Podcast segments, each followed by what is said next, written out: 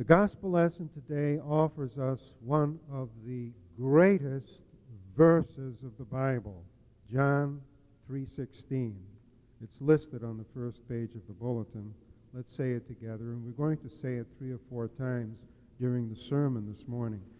Certainly a verse that we should all memorize and use in our prayers.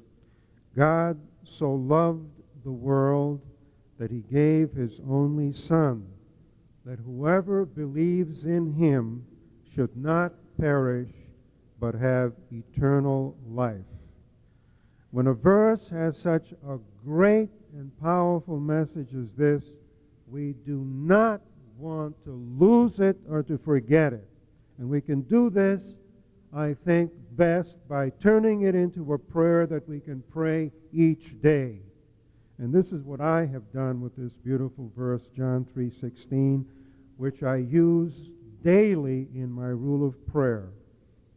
It goes like this: Glory be to the Father who so loved me that he gave his only begotten Son for me, so that I who believe in him might not perish but have eternal life. Glory be to the Father who loves me, to the Son who so loved me that he gave himself for me on the cross to deliver me from sin and death, and to the Holy Spirit who, as St. Paul says, pours God's love into us. That is a beautiful prayer. Just take that verse and personalize it. Claim the promise and apply it to yourself. We're going to conclude with that prayer at the very end. And I will also place it in one of the future bulletins so that you may memorize it and incorporate it in your daily prayers. Let's speak briefly this morning about John 3:16, that great verse of God's love. I like the verse in the Old Testament that says, As far as the east is from the west, so far has God removed our sins from us. Now, if we act out this verse, we, we, have, we come out with an endless horizontal line stretching all the way from the east to the west. Then the second part of the same verse says, as high as the heavens are above the earth, so great is God's love to those who fear him. And when we act out this verse, we come out with another endless vertical line extending from all the way from up to down, from heaven to earth. And thus, when these two lines of God's forgiveness, east and west, and God's love, as far as the heavens are above the earth, so far, so great is his love to those who fear him. When these two lines of God's love and God's forgiveness meet, they form a cross which emblazons and expresses more than anything else God's great love for us. John 3:16. Let's say it again. God so loved the world that he gave his only Son, that whoever believes in him should not perish, but have eternal life. Judith MacNutt tells a personal story of how she experienced the motherly side, she says, of God's love. She had struggled, struggled for many years with fear and distrust of God. And when Judith's daughter Rachel was born, she as a mother was overwhelmed with love for her daughter Rachel. And one day, she says, as she held Rachel and nursed her, she began to cry, the mother did, with awe and joy over her wonderful baby, Rachel. And when the mother and then at that moment, she says, she heard God say to her, You really love your baby, don't you? And the mother said, Yes, so much. And God said to the mother, Judith, I love you more. And Judith said, No, you don't. And God said, Yes, I do. And I feel even more joy when I nourish you than you feel as you nurse your child. Judith said that at that moment, her fear of God was healed instantly. As she said, something so deep broke within me. God, she said, had to give me a child so that I could understand his love. Thus, God revealed himself to Judith as being more mother than the best of human mothers and more father than the best of human fathers. John 3:16. Let's say it. God so loved the world that he gave his only son that whoever believes in him should not perish but have eternal life. Now, love for the Christian is truly a many splendid thing, though it is often misinterpreted by us. There are three kinds of love. There is the because love. You know, I love you because you're beautiful, because you're talented, because you make me feel so special. Then there's the when love. You've heard it. I love you when you're good, when you're faithful, when you're obedient. And then there's the if love. I'll love you if you please me, if you don't hurt me, if you measure up to my expectations of you. Then there is true love. There is God's love. God's love does not say, I love you because.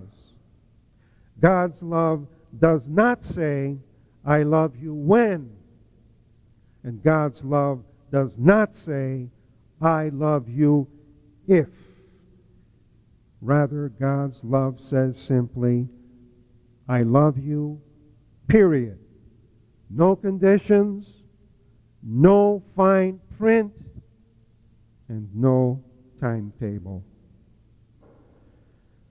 A beautiful example of this is the prodigal son. Remember that when the prodigal son rejected the father and left home to wallow in the far country of sin, the father was deeply disappointed and heartbroken over this, but he did not give up on his son. No matter what he has done, said the father, he is still my son. I will never stop loving him. He will always be welcome in my house. And the joyful day finally came, as you recall, when the father and the son were reunited in a beautiful embrace of love. So there is nothing that you can do that will make God stop loving you. Like the prodigal son, you may disappoint the father. Like the prodigal son, you may break the father's heart. And like the prodigal son, you may re crucify the father with your sins. But he will never, ever stop loving you. John 3:16. Let's say it again. God so loved the world that he gave his only son that whoever believes in him should not perish but have eternal life. There are two beautiful stories in the Bible that bring out by contrast the great love of God. In the Old Testament, the punishment, as you recall, for an adulteress was death. And the law of Moses prescribed that she was to be stoned until dead. In the New Testament, An adulteress was brought before Jesus one day, and the crowd was ready to stone her according to Old Testament law. And when they asked Jesus if this was right, Jesus responded and said to them, Let him who is without sin cast the first stone. And when all her accusers had left one by one, Jesus turned to this woman and said, Go and sin no more, neither do I condemn you. We heard the Apostle John say in the gospel lesson this morning, For God sent the Son into the world not to condemn the world, but that the world might be saved through him. And how beautifully this is expressed in the story of the adulteress and Jesus. And we hear Jesus saying, A new commandment I give unto you, that you love one another. As I have loved you, that you also love one another. John 3:16 God so loved the world that he gave his only son that whoever believes in him should not perish but have eternal life. This is love. Not sensual love, not selfish love, not animal love, and not earthly love, and not love that drags down, but divine love. Love that lifts up. Love which gives itself to that which is not worthy of this love. This is the only love that can save our marriages from floundering, our homes from being broken, our lives from being poisoned with hatred, and our world from being destroyed. Let me share with you something of what I said yesterday at one of the weddings that we have. We hear people saying today, How can I commit myself to one person in life, in marriage, when I don't know if my love for this person will last that long? Now, my answer to this is that that kind of love, so called in quotation marks, that asks this question is not love at all. It is lust, it is selfishness, or whatever, but it is not true love, agape love, the love that God pours into us, as Paul says, through the Holy Spirit, or the love that St. Paul so beautifully describes in 1 Corinthians 13. That love is an unconditional and an everlasting love. And it lasts forever because the flip side of this agape love is forgiveness. Forgiveness is not something different from love. Forgiveness is love in action. And when we are willing not to condemn each other, but to forgive each other in Christ, then love does last forever. But mind you, it is only as God in Christ lives in us that we are able to have and to express this kind of love.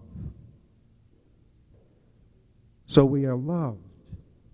We are loved and I think this is another thing that we should say every day in our rule of prayer. I am loved deeply, personally, everlastingly loved by God. Now, what response does God expect from us for this love that He gives us? None other than what Jesus, Jesus Himself commanded that you also love one another as I have loved you. We are to take this love that God pours into us through the Holy Spirit and channel it into the lives of people. Our spouse, our children, our friends, our enemies, that they may come to know from us that they are indeed, truly, and deeply, and personally, and everlastingly loved by God. When Mother Teresa was asked one day by someone who she is and what she does, she said very simply, I am a pencil that God is using to write a love letter to the world. You are such a pencil. I wish you would take the bulletin home and meditate on the beautiful little poem in the back, on the bottom of the back page. Oh, love, how deep, how broad, how high, written by Thomas à Kempis. It will bring much inspiration to you. I close with these words of St. Paul from Ephesians, the third chapter, where he talks about the love of God and he breaks out into this beautiful verse. Oh, that you may know the love of Christ, which passes all understanding, its breadth, its length, its depth, its height. Let us pray.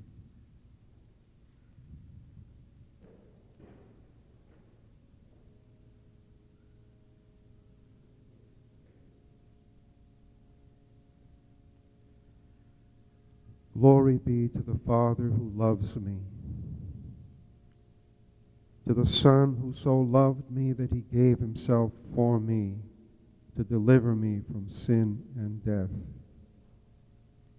and to the Holy Spirit who pours God's love into me to make me a channel of God's love in the world.